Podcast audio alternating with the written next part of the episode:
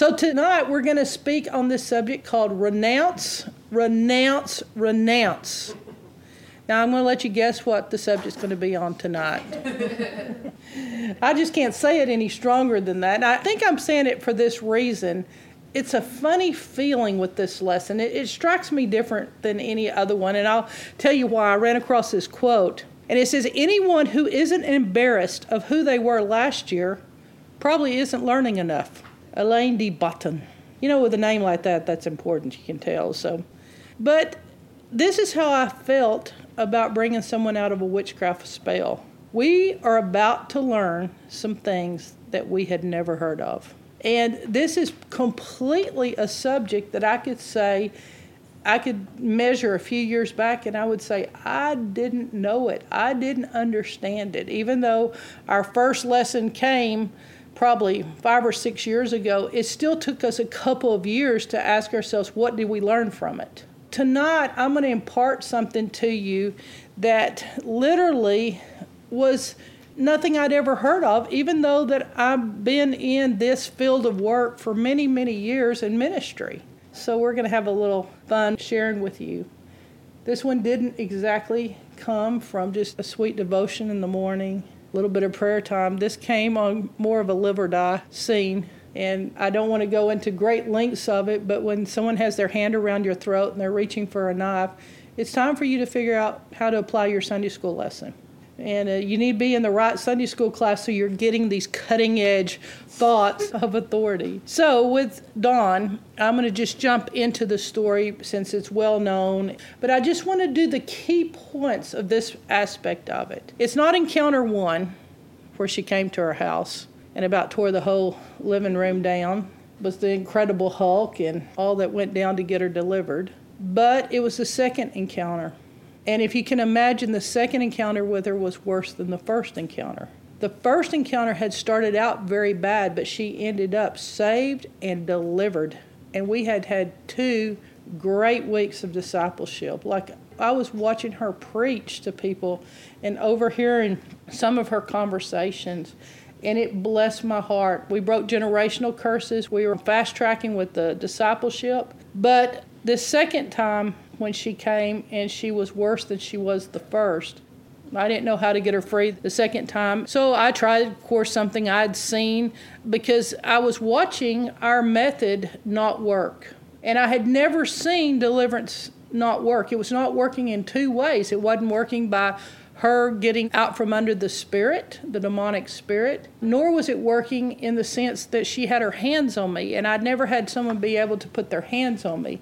She wasn't able to hurt me, and I wasn't afraid, but it was getting very, very handsy. Throat, torn shirt, grabbing my pants. Every aspect, I just thought I was fixing to turn into the seven sons of Sceva, and this would be written up for eternity as an example. But there was an issue that had taken place that was just kind of a footnote to the story, and that's what we're dwelling on. I'm, I'm not interested in giving you all these details because honestly, I don't want to make this extreme. I'm not coming at this in order to tell you this story because if I do it that way, you'll just be entertained.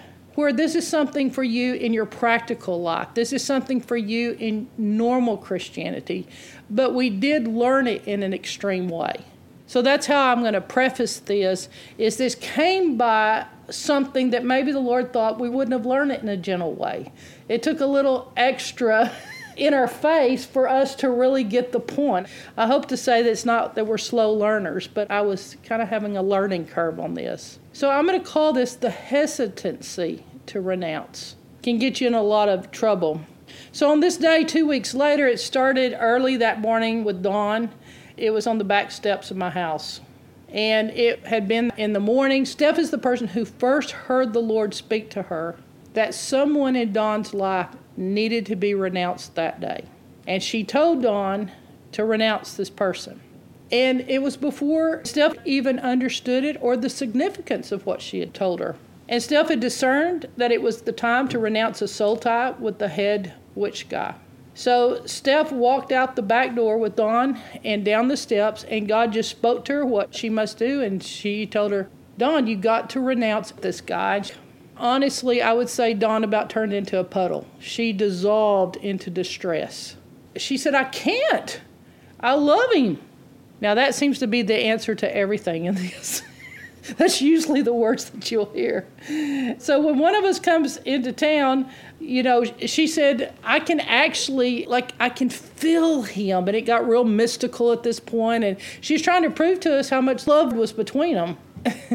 you know, by this mystical, you know, realm that she was in with this guy. And she says, you know, we don't even have to tell each other, but we can actually feel the other's presence.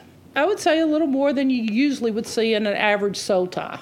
Anyway, well, she was giving us no choice. We would give her some time until she could renounce him because she wasn't letting us go there with her. Dawn said, I've gotten saved. And, you know, she liked her new life with the Lord, but she said, I can't renounce him. And I had that thought flash through my head. Well, this is going to take a little time. Sometimes the emotional side, it'll take some time. Little did we know that on the back porch that next evening, she would come again, but it wasn't Dawn.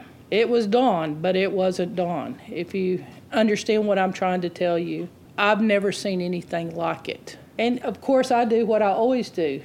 Theologically, I couldn't make it work. Like, I'm like, okay, you know, you're going through, I know she legitimately knows the Lord. Not only knows Him, but she's appreciative of what has happened that back porch almost became a crime scene. I didn't think much of her initial reaction to not wanting to renounce, but it did put it in my memory forever. And so tonight, when we became aware of the concept of renouncing, honestly, up until that point, I had renounced up there with resist, rebuke, restraint, I just thought it was an R word. I thought it gave us alliteration. I thought it was just a synonym. I didn't know it meant something special. I just thought it's just a good word when you're in the mood to make everything have a punch to it, you know, an RRR. You know, and I called Jimmy Lau two days ago and I talked to him about his experience in this area and he called it denounce. And so that just didn't work with the R's. And so the point I'm making about it is there's nothing really special about the word. You can't take the word and just say the word itself is unique. But the concept is unbelievably important to what it takes to break free.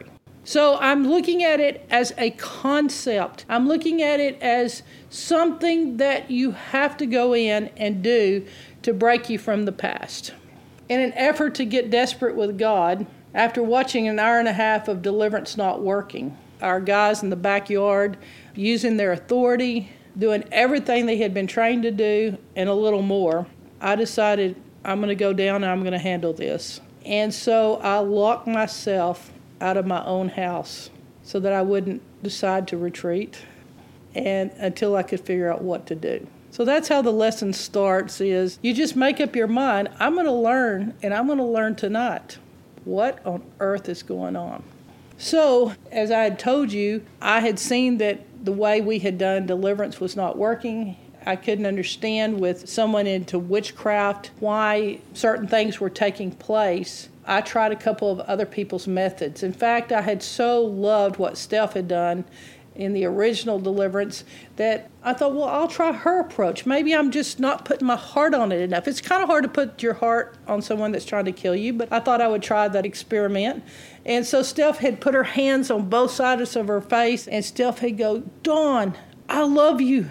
This is your day of salvation. Today is the day of salvation. And Dawn had uh, taken her down out of the air where she was holding her and had put her down. So I tried it with Dawn. I was in a different position with Dawn. I'll just leave it at that. I put my hands on both sides of her cheek and I looked into her eyes. And I said, Dawn. There was no Dawn in there.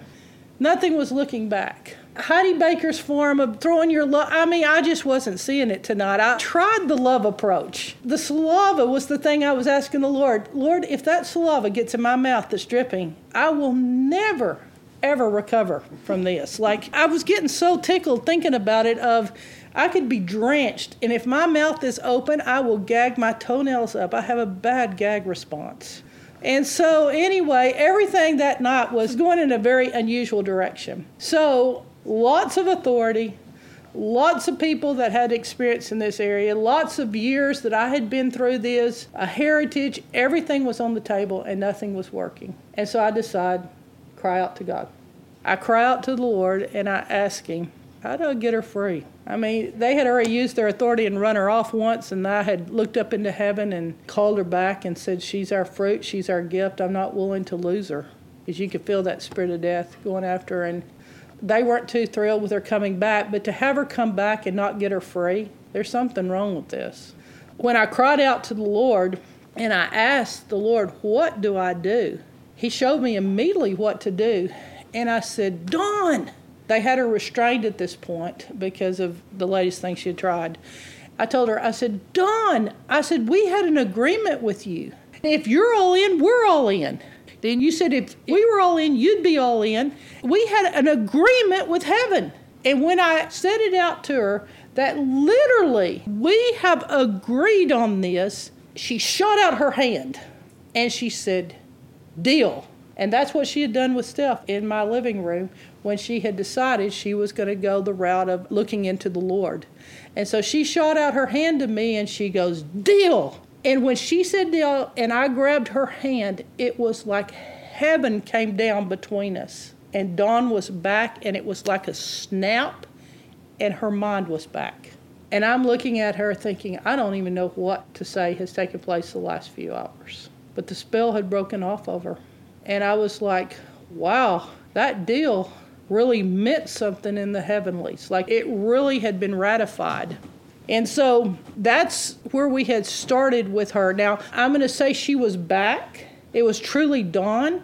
Uh, she acted like she was drunk. Like at that point, she was a very drunk Dawn, but she was back being Dawn again. I'd never seen her drunk, but that's what I would have guessed that it looked like. And it was such a difference in who she was. I knew something had taken place.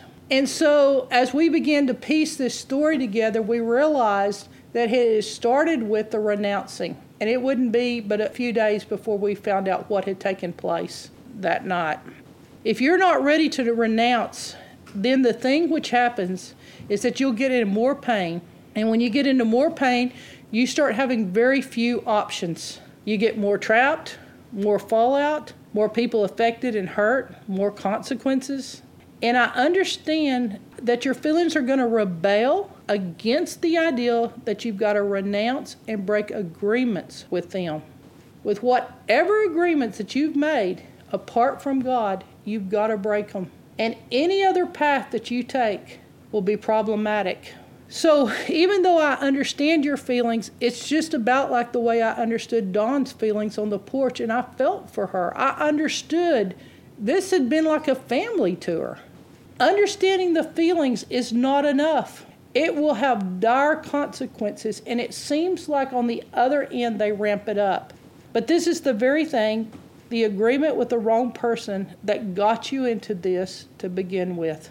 It's that very issue that has you opened up. And you can't rebuke something someone has willfully agreed with.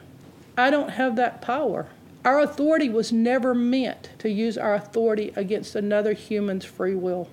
So when someone has willfully agreed with something, then that agreement causes a lot of things to take place in the spiritual realm. So even though I wasn't sure what had happened, with what had caused her to go off the rails. I also wasn't exactly sure what had happened of what brought her back to her right mind.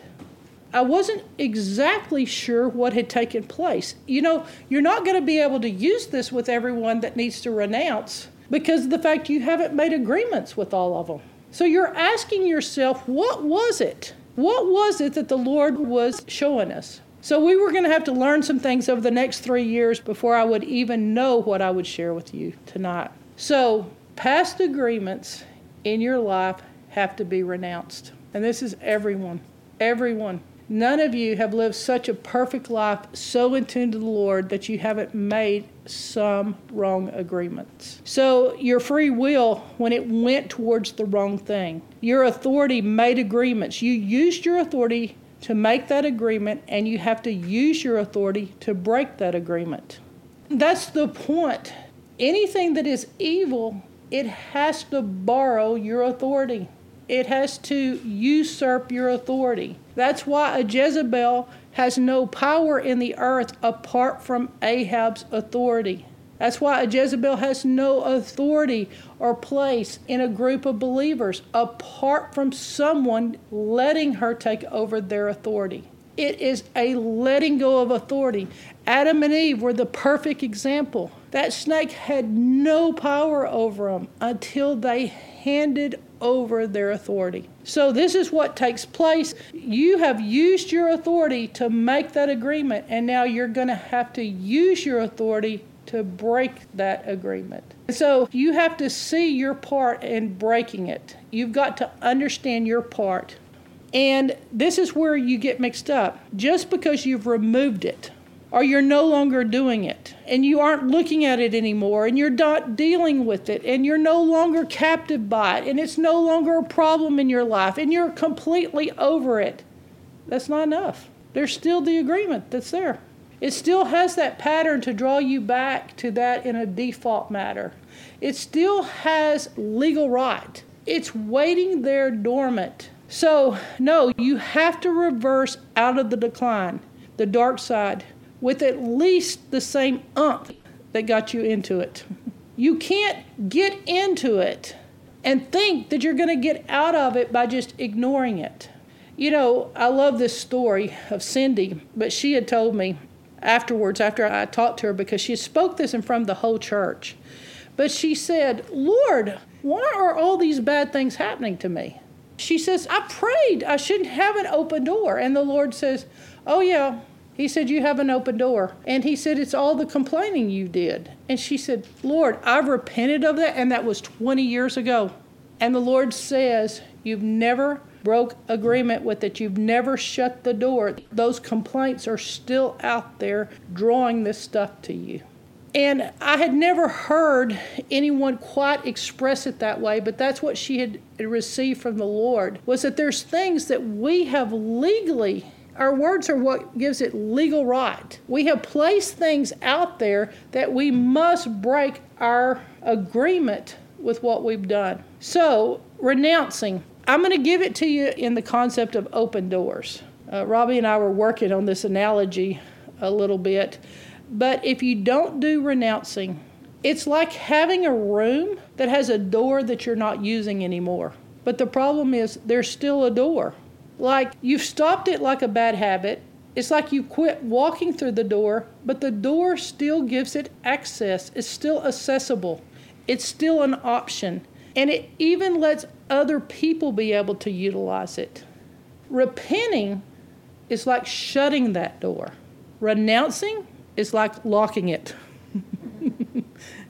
and that's how I'd say it because repentance will give you a great measure of the door being shut. But if you're ignoring it, you just have an open door. Robbie and I could agree whether there was actually a door or just an opening there. So we were saying that it still gives the ability for things to come in. Then what takes place in your life that kind of gets it going or messes you up is a thing called triggers. Mm. Do you know what we mean by triggers? It's where you can be perfectly normal and then all of a sudden everything inside of you feels like it's spinning in our vernacular, or it feels like anxiety on you. Something feels wrong, everything feels off. You just have something come over you. Let me give you our language for triggers it's non resolved areas in your life. This thing's not resolved. The enemy, he likes to use someone else's voice to punch you. I always call it like a gut punch. You're not shored up it makes you spin. That place where the enemy will still hit you. I mean, you can be a person that knows your authority and has lived in victory, but there can still be places the enemy will still hit me in that area. When I've renounced that person, renouncing puts that area back into God's will. When I renounce that, and I'm going to give you the different categories to renounce, but when you renounce it, it's like it takes that and puts it back under the submission to God. Where I took my hands off, where you let the Lord redeem and restore. Until then, it still has the power to hurt you. Holding on to something that is still going to repetitively hurt Renouncing helps you to resolve. And this is the area that we talked to about perpetual problems. If you have perpetual problems, the problem could be in the area of renouncing. A lot of times, that's what causes you not to be able to shut the door and get it resolved. Now, I'll tell you what you think. You get uh, deceived by it because you rebuke or you get it off of you, you repent, and it leaves, and you think it is forever gone. And you're so happy. And you're like telling all your friends there's a victory. And then you hate to admit to them a month later it's right back because a trigger was hit. And you just go through this cycle all the time. And you just think, what is wrong with me? Like, I get this off. I know I have the victory. I know I'm over this. And then suddenly it's all over you the emotions are right back and you feel like you're starting over from square one. You don't even understand what's taking place. Renouncing helps you to resolve. So, we've seen that the results of a lack of renouncing were made very clear to us when you absolutely won't renounce. So, what the Lord was showing us became much more real than just a normal lesson. And this is when we found out deliverance does not work on witchcraft. In fact, deliverance isn't even designed for witchcraft because it's what we talked about. It's a difference between a spirit having a person, you know, being in some kind of control over the person, and the difference between a person being in some kind of agreement with the spirit. It's the two hands effect, where one hand, the spirit's on top of you, the other hand, your human will is in agreement with the spirit. So when that takes place, the witchcraft is empowered in a way that you cannot explain because it is the flesh with the demonic spirit. It is an agreed upon thing. The thing you have to get in there and break is the agreement. So hours of rebuking will be to no avail because of the fact that it is the agreement that has to be broken. So the rest of the story on Dawn. Dawn, episode number one, was salvation and a thorough deliverance.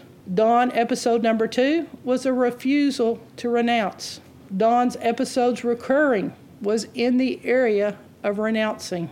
And boy, some of you have a lot to renounce. There may be a period of time where all you did was make agreements on the wrong side. So, renouncing is a missing piece, and I like to call it a preventative piece the hesitancy to renounce. The second round wouldn't have taken place if Dawn had renounced him. She told her, I want you to renounce this person. Steph gives account to God for Dawn's soul. Steph was hearing in a very prophetic way. So, these people who do that for you have an anointing to know the next step you need to take in your discipleship. If you balk, back away, emotionally say you can't do it, you cause a lot of problems.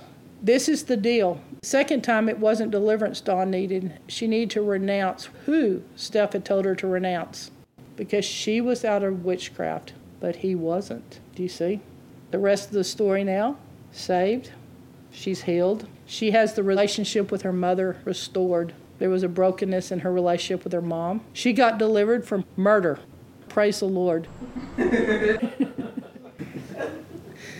and she got enough deliverance to get normal and the coven was ran out of Brownwood at that point. So, with that, I tried to give you enough of an understanding without going through all that we learned, but to center in on the concept that I knew nothing about except that it began with the letter R. So, we're going to look at seven areas to renounce. Number one, first on the list, renounce any agreements you have made with witchcraft. Whether you think it's good witchcraft or bad witchcraft, renounce it. It is not by the power of the living Lord. It's not God.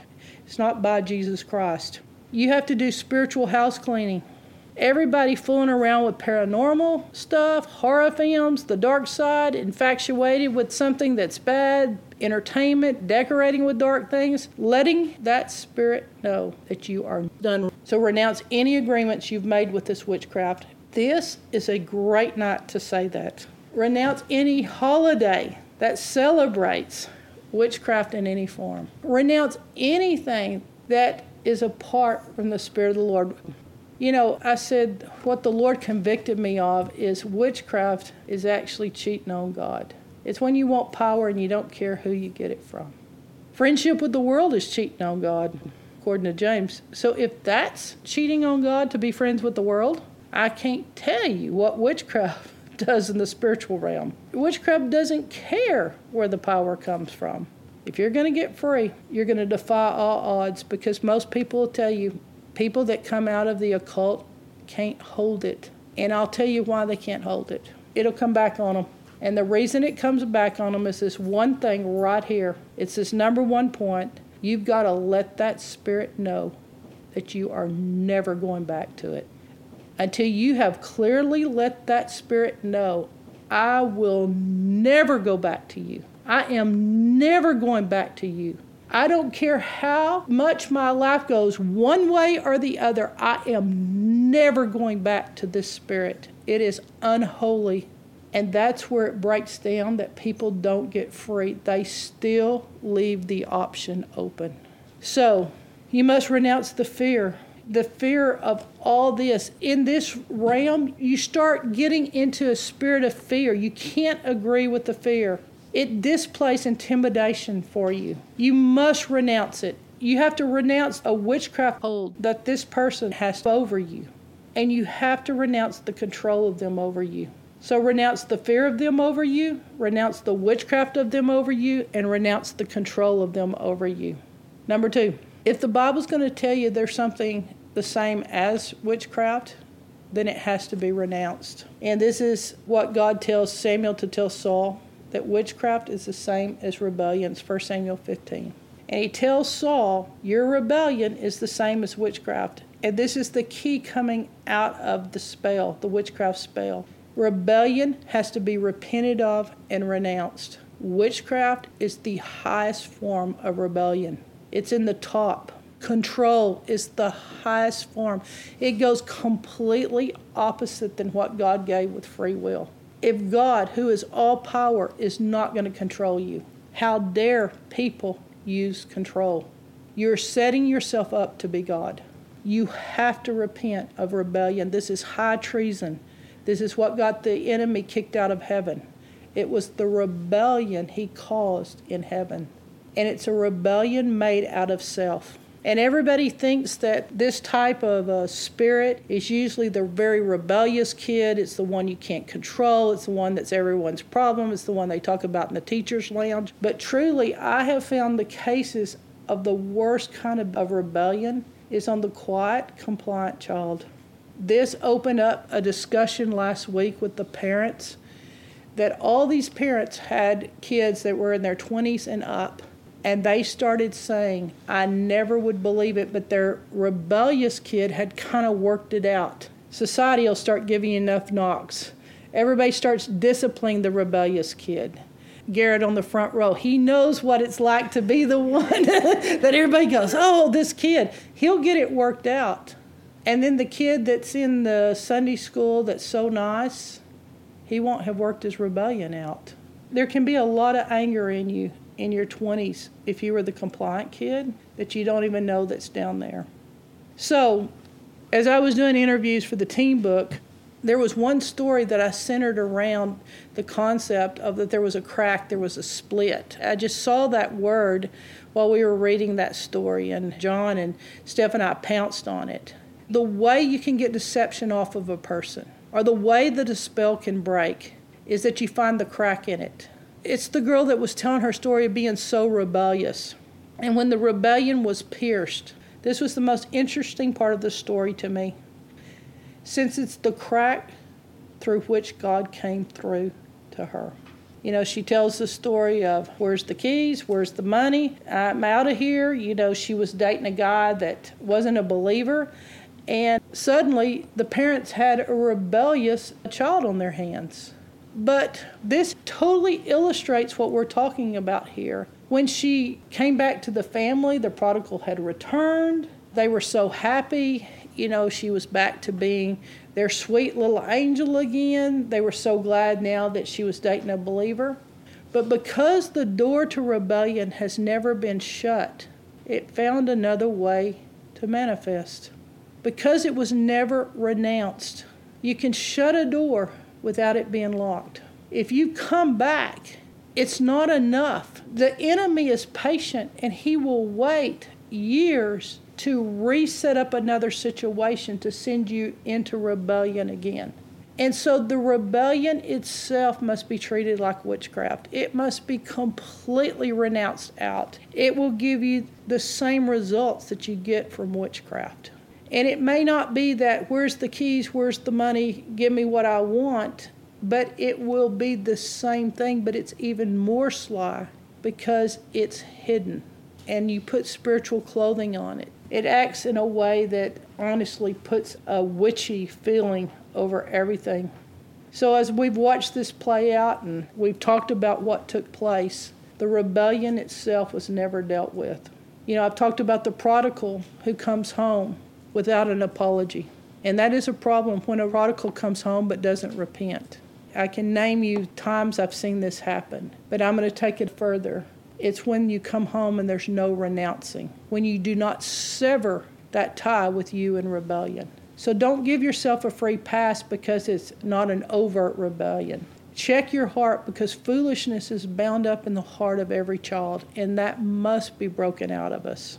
So, under this of the renouncing of self, of flesh apart from God, anything you've done in your life apart from God, flesh, self will, self independence, without leaning on dependence of God, defiance. It can be that refusing to forgive, swayed more by what the world says than what the Lord says. All these things are pieces of it.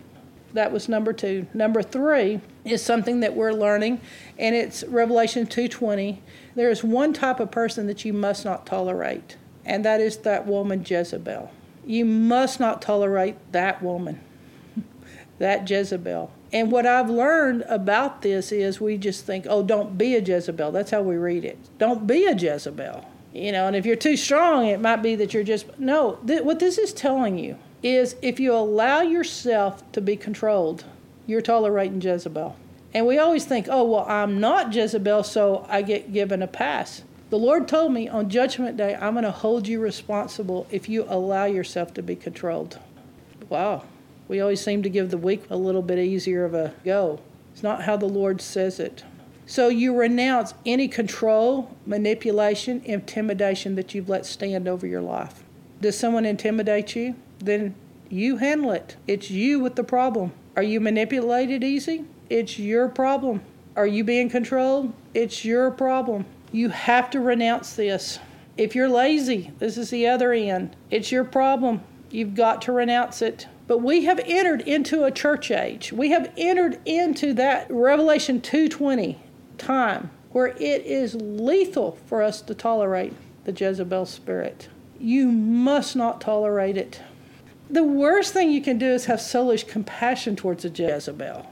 And they'll have a whole group of people that have soulish compassion towards them. For some reason, they have people's agreement and people give them authority.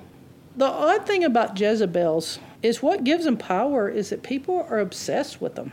They're infatuated with them. Like everybody loves to talk about them.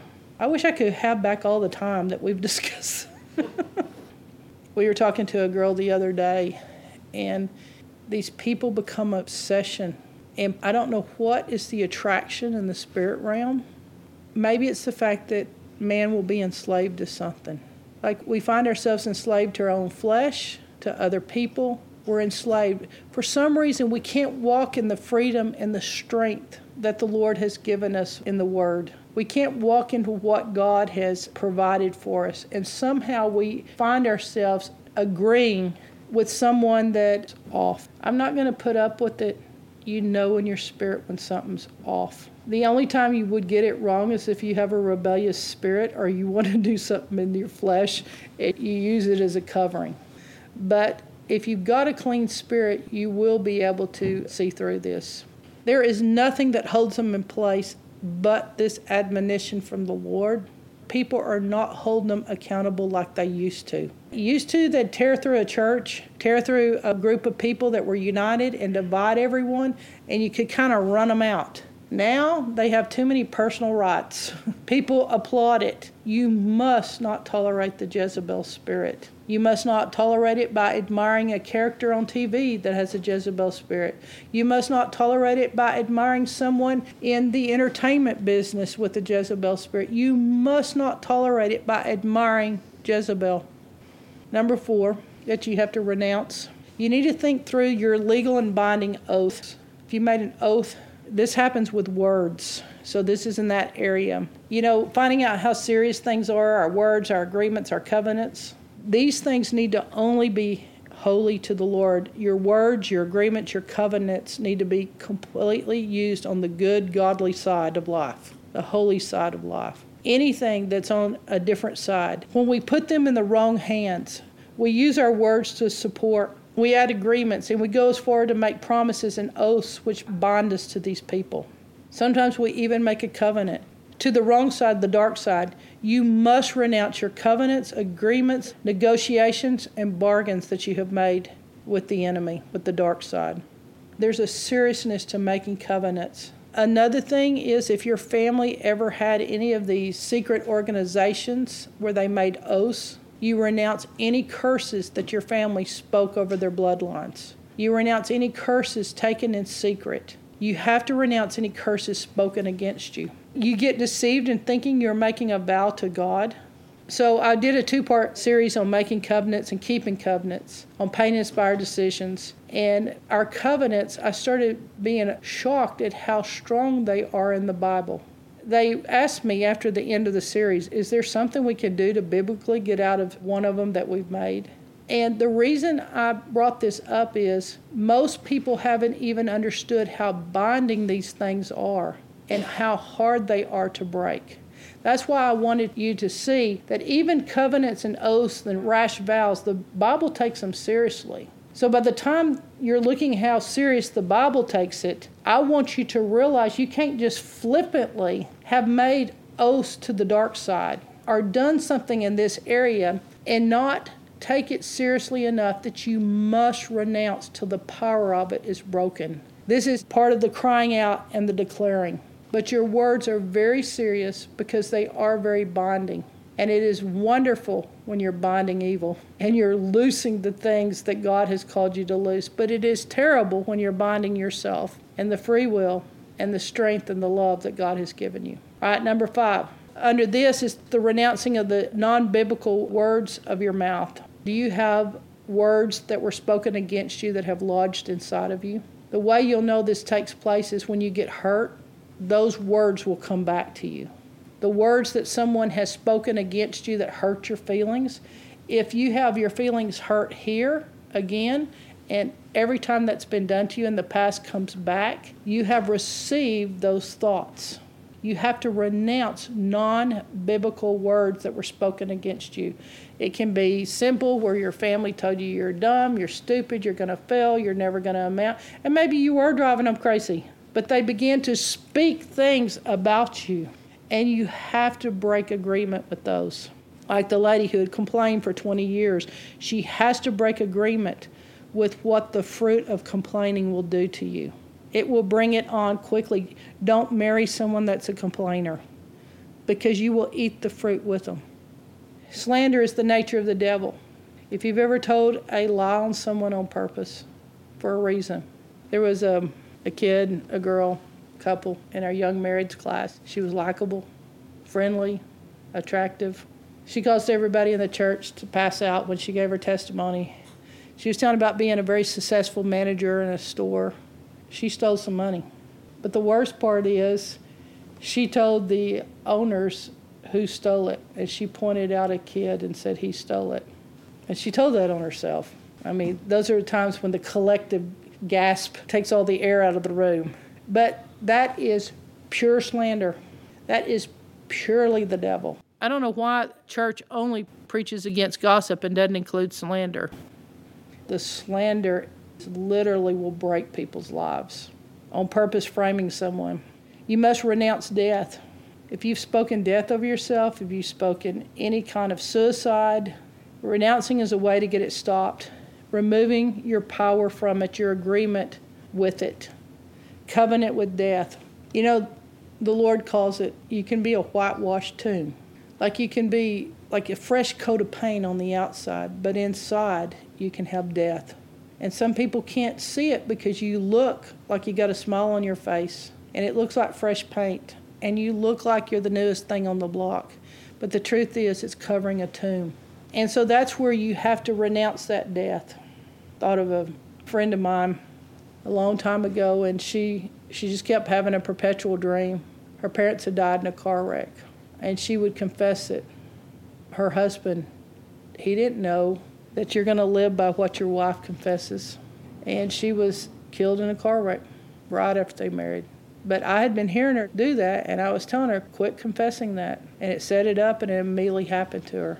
You're coming into agreement with everyone's confessions for their lifetime. If it's spewing out of their mouth, if they say things they don't mean to say when they're angry, if all this happens, this creates the fruit and the renouncing has to take place. Another thing that can happen is renounce when you failed using your words to stop something, where you let it stand, where you did nothing. Witchcraft creates numbness and passiveness. You'll feel insignificant in the battle. You can't be victim and victor both. People using God's name in vain in your home, around you, it's a form of agreement by saying nothing. Renouncing thoughts and emotions, number six. This one, if you let your mind go, or if you put your intellect above God. Some people, they have so much pride in their intellect, they never can get a relationship with God going. It's almost a shame they're that smart. They're too smart for their own good, and their intellect trumps any situation. It's the one thing they show off. It's the thing they think that makes them the best and the greatest. This goes into that crack where you're looking for the crack. This happens with people who are hearing voices. And if someone comes to you and they tell you, I'm hearing voices in my head, this is when his personality, literally, the way he gets free is when his personality splits from his thoughts and he no longer thinks he is his thoughts. If they're having a barrage of compulsive thoughts, he has to break his identity with that set of thoughts and know that's the crack. I am not those thoughts. Those thoughts are coming from the enemy. Half your battle is won when you identify where they're coming from. Renouncing, renouncing, renouncing, speaking the word, answering them, resolving them. Thoughts and emotions are both in the soulish realm. And it's a soulish Christian that gets into the intellectualizing, the superiority. If your intellect drives you, repent, renounce. You have not allowed God to be on the throne. Your intellect is on the throne, and it messes you up in hearing God. Another thing people do is when reality is so bad in their home and they're powerless, they lose touch with reality and they allowed their, the fracture of their mind and the splitting of their personality. I don't have words for how much I could fill up here of what's happening to people if you're in that realm where you can't assess reality, you've done the opposite of the intellectual. You may be doing the intellectual in this, but you are playing games with your mind and you're letting it fragment. Renounce role playing through a TV show of thinking those people are real. People will call my mom and ask her to pray for someone, and it's a character on the TV show. One lady called her regularly through an imaginary friend, fantasy, final fantasy, not happy in reality, so we create an alternative place so we can be whoever we want. This is apart from God. Renouncing powerlessness, not using your authority. If you've gotten into the realm of coping with control by doing this, renounce all the time that you sat there and you did nothing when God had given you the power to get out. You can't blame God for that renounce appeasing and lenient. Sometimes when you had a very controlling person, you said, Well, I just didn't want to poke the bear. So you start doing the controlling person's bidding. I noticed in that scenario between the two people that I knew where the mother was extremely controlling and the daughter was so passive she laid down to die. Literally in the woods, she laid down to die. And I realized that where she literally won't do anything, it's her own form of control. That's what's so odd about it. An extremely passive person is an extremely controlling person. Have you ever heard that said before? That's not how you think of it, but extremely passive is extremely a controlling person. A kid who goes to his room and never comes out, he won't bring anything to the table unless he just gives you his intellectual self. He's MIA until they drag him out. Things we have tolerated or allowed. Secular music, movies, things we have let into our home that have a message that puts you apart from God. Things you have allowed to go unchecked. That's the renouncing in the thought realm, renouncing in the emotions. Let's just use anxiety. If you have that low grade anxiety coming over you, it's something that has to be renounced off. Renounce and repent. Renouncing and repentance. Repent in whatever amount that you did it wrong. Whatever amount of wrong in it that you did. Repent in what you did wrong in it. Repent in what you did with your mouth. Repent with your heart, letting it get a hold on you. And I just want to give you something to understand. Once you do this renouncing, repenting, you repent with your heart and your mouth. Sometimes it takes a little while for it to catch up with you emotionally. Like you're just going to be doing it, repenting and renouncing, until emotionally you can feel again. And then number seven is renouncing soul ties with a non saved person, secular person, a person living like they're not saved, a controlling person, all these type things of soul ties. You've got to give an account for your soul. The second time it wasn't deliverance Dawn needed. She needed to renounce what? Actually, who Steph had told her to renounce. So the question that begs to be answered is who's your dominant? Let's put it in our language. Who's your accountability partner? Iron sharpens iron. Make sure you don't break ties with the wrong person. There are times in your life it is key not to break up with your accountability partner. And what I see happening with witchcraft is they get rid of the wrong one. Every time they choose to doubt the wrong one, they choose to listen to the wrong one. This is when it counts the most. So if you're hesitant to renounce, to get away from a soul tie, you've got to not see them. No phone calls, no text. If this is a soul tie that is apart from God, this is what has to take place. So I'm going to tell this story to end this. And it's one of our crossliners, and it is a powerful testimony that took place four months ago and I asked for permission because it's personal. But it is too powerful not to tell. We were writing this together. The beginning of it is in her own words because we weren't there at the moment of what happened before we got there. So, if I haven't already won you over to the renouncing, I'm going to say this story will help you believe in renouncing. If renouncing doesn't do anything, then help me figure this story out. So she just has her mother over for a friendly talk. I can't remember, it was something simple. Her mother had come by, and it just came up in conversation somehow that she could fill you in on the details. But she had to renounce some agreement that her mom had made. And having her renounce, she had her renounce listening to this slanderous, controlling person that had called her on the phone. Now, the reason you knew this needed to be renounced and break any agreement with that person who called was that anytime the mom didn't want to do something with the Lord, she would throw up something out of that conversation into the reason that she didn't want to do it. So that conversation was always there as an open door to drag something out of that conversation to make her point. So it just seemed to always be there blocking something. So the girl said, when I was in DC, and of course it was on my birthday, this is when this phone call had happened to my mother. Now I'm going to add in here that when you're out of town, sometimes it leaves those that you cover spiritually kind of vulnerable. Like when the cat's gone, the mice play a little. Anyway, she got the phone call. She told her mother, I want you to renounce this girl. Well, these words are beginning to be the last coherent words her mother hears and she's making the argument she didn't speak truth to you, and the mom starts arguing with her. She didn't want to do it. She was like, you know, something's wrong with you. But a link had occurred that would be brought up at various times to block that going deeper with the Lord. Or any exposure of demonic attacks, or any time spiritual warfare was brought up, this conversation would come. So, being a crossliner like she is, she just decided just a little good old fashioned renouncing would clean this up. Who would have believed it?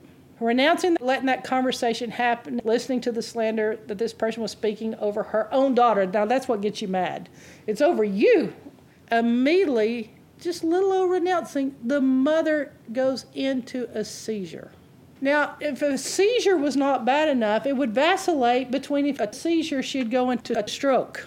And she would go between the two. Her face even started drooping That's one thing women don't want is a drooping face. I mean, we just right there, we've got to stop this, whatever's taking place. She said, My mom is manifesting in my office spiritual, spiritual attack. But she she said, Steph, come over here quick.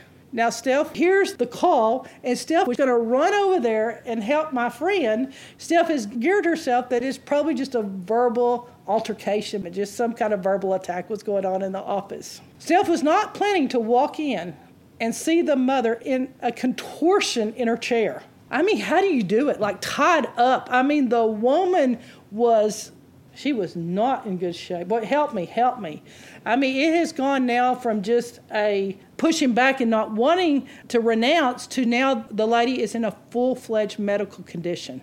You know, Steph, never to be deterred, Steph gets on her knees, so she's eye level with this woman. The lady's in her chair and Steph's uh, on her knees. Well, I think it must be going pretty good because it's been an hour and I've been working away on Bible study or whatever. But lo and behold, I get a call. And Steph says, Come over. And by the time they call me, I know what's going on. I'm knowing that I'm going to have to make the decision. I'm going to have to walk in, and either I'm going to have to call the ambulance or death was imminent. And I was like, this is when you're praying that, you know, that day of saying, Lord, let me have the authority for anything that I face this day. So Moss is driving me, and we get stopped at the construction at the traffic light, and we're two or three back, and I just can picture that every second counts because I'm being called in at the very last moment. So I jump out the car door. I tell Moss I've got to go, so I just go running through the traffic, and I come running across the road. I burst into the room. Well, she was she was going into a where you know one side of her paralyzes the stroke the seizure and now she has that spirit of death on her. And because I had seen death on her like I had seen it on her mother, I told her they're going to die this night because it had been like two or three years of things happening. It looked like the lady was going to die, but when you saw the spirit of death, you were like, it's over. Now the mom had that spirit of death on her. On top of it, she had aged in front of my eyes. It was way beyond her years. I'm looking at her and I'm like, you look just like your mother when she died. Like you can see it. And because I had seen that, I was like, boy, this is the daughter and the mother, and that spirit is just right there on the mom. And so at that moment, I can see Steph's been giving it all she had. Like she was commanding, she was using all that she had trying to bring her back. And so I do something. I take my friend and I push her out of the room with her mother and I push her into the radio studio and I told her, You make the decision. I'm either calling the ambulance or you're going to tell me that you want us to keep doing what we're doing. And if I have ever seen faith, this girl loves her mother. I've had so many phone calls to pray for her mother. I know she loves her mother. And I have her against the wall telling her, You make the call, and I'll do what you're saying. Now, I had a little logical truth and sanctified reasoning going on inside of me because I thought this started with renouncing. and It's got to end with renouncing. Again, I can't explain what's taking place. We know it's a spirit because of how it started. A lot of times you're not sure, but we knew. We knew how it started. It started renouncing, but it didn't look like renouncing now. And you were wondering, could this just be timed out this way? Did she have some kind of a heart, brain, something? I mean, it was, she was gone. But you tell yourself it started with renouncing, it should come out with renouncing. Like my friend said, she knew inside of her it was spiritual and it was trying to cause her fear. But let me tell you what my friend had going on in her head, because I want you to know you can have something going on in your head and still kick in with your faith, because this is what I was telling you your emotions sometimes have to catch up with your faith. This is what was going on in her head over and over. My mom is going to die and it's going to be my fault. My mom is going to die and it's going to be my fault. My mom is going to die and it's going to be my fault. And then some crazy person grabs her and slams her into a room and says, Tell me what we're going to do. And she looked at me and she said, Get it off of her. And when she said those words, faith filled us. Immediately, when I walked out there and I told Steph, Get it off because of the fact I was making the call. Immediately, Steph went to another level of authority. And the minute that authority, that decision was made, and Steph had been doing this for, gosh, over and over and over and over again. The minute that was said, it began to turn. You began to get the crack. It began to start working. And she started coming back. And the most shocking thing is her mother had gone under it layer by layer. She had started coming back piece by piece. She stopped shaking. Her limbs came back one by one. So it started, her limbs loosened slightly. And so I couldn't help but think about that guy I had seen on a video that was raised from the dead in Africa.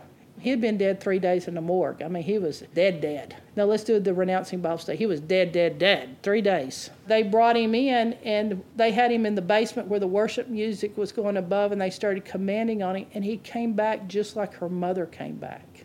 That's what I was watching. I was like, their limb kind of would warm up and loosen up, and we'd get a leg back or an arm. And it just started pieces of her coming back. Do you have anything you want to add here?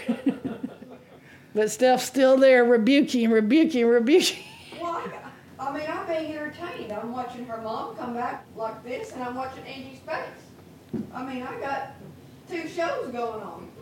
Steph is just you know, she's just doing the action part of it. I'm theologically thinking, what is happening? it through, and I'm So her mother slowly begins to warm back up. And slowly but surely, she starts coming out of it. And the seizure, she starts coming out of it. And y'all, you may say this is taking a while to tell. You ought to have been there for an hour watching it.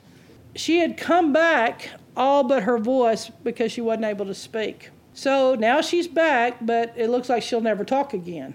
So she did what I had tried to do and was made fun of. She starts renouncing on her mother's behalf. But anyway, the mom is grabbing her neck and she can't breathe. And she begins clawing, trying to grab something off. And like my friend was saying, she said it didn't leave any marks on her neck. It was like she was trying to pull something. And all of a sudden, I had discerned something. So without knowing this, I asked her a question. She had never told anyone. And she said, I've never told anyone this, but she nodded yes, this had happened to her. And so when I rebuked that off, then her voice came back. Anyway, when I identified the choking, she told me what had opened her up. And uh, she began to be able to speak after she got a little water and tell us the story. She time gapped out, just like our friend Dawn had done. And the reason why it was so apparent, she didn't know I was there and she was completely embarrassed and she didn't know Steph was there. Like someone coming to. Now she's answered, she's everything has come about on her, and she's like, Who are y'all? What are you doing here? And we're like, How long has this been going on? You know. And so because of that one thing that I had asked her about, it made her tell us what had happened the week before. Isn't it funny how parents think they can't get things out of children? And then when the child tells them the parents faint? Well, let me say back at you because these parents are not telling what's happening. So she had used her natural to stop evil. She had not picked up on armoring up. But she had gone to a conference to further her education with her job. And there was a man that had been speaking at the conference that was holding part of the seminar. And her mom work position is that she deals with people that have been abused. Now, guess what the state sponsored for all the people that work with abused people in the state of Texas or regionally to hear. This man was making a case for the right to abuse people and would show pictures of how to harm them, how to beat them, how to put bruises, how to burn them with cigarettes, how to whip them, everything. And he showed horrible slides. He said things that were obscene. And his case that he made was some abuse is consensual, therefore it makes it legal. So, as watching everyone in the room succumb to him, and he did that, he does that wicked stuff. Thank goodness he does not live in the state of Texas. She had gone up to him and she told him, This is going to stop. I'm going to stop you. And she did it. She used herself and her position to confront a man using witchcraft because of her position and anger at the abuse. But it wasn't her God given authority. And guess what he did? He smiled wickedly at her. And she grabbed her friend and they got out of there, walked out, tried to cross the road, and almost got killed in traffic. Like she said, it was the most supernatural evil to kill her that she couldn't believe it. This is one week later. I want y'all to notice and listen to what I tell you on the schemes of the enemy. As soon as she starts renouncing and making a turn towards being obedient with the Lord, the enemy takes his open door very quickly before it gets shut. So that tells me two things. That it was waiting for a real opportune time. It was waiting for the perfect time. So it's there and it's waiting. We're not dealing with an entity that does not think, that mm-hmm. it thinks. So, we are saying if renouncing doesn't have some power, explain this. Because as she began to renounce, it was letting that spirit of death and that curse that he put on her be broken off of her. It was the spiritual authority she needed. I am so thankful this took place in our office because it saved her life. The funniest thing about the whole story is she hadn't too much liked Steffa until then. so, results, outcome, that's what we're about. Her mom has now come to the point where she has never been drawn to the right things or drawn to truth. But now she's gone to another level of letting God resolve some things in her. She's gone to another level of receiving truth, being attracted to it, which is a sign of being sozoed, that truth is attracted to you and you're attracted to it. Like it actually sticks to her now. She started going to church, and it's the first time she's ever let the word get inside of her where it's corrected her. And can we give a big shout out? Hallelujah. Hallelujah. Renounce.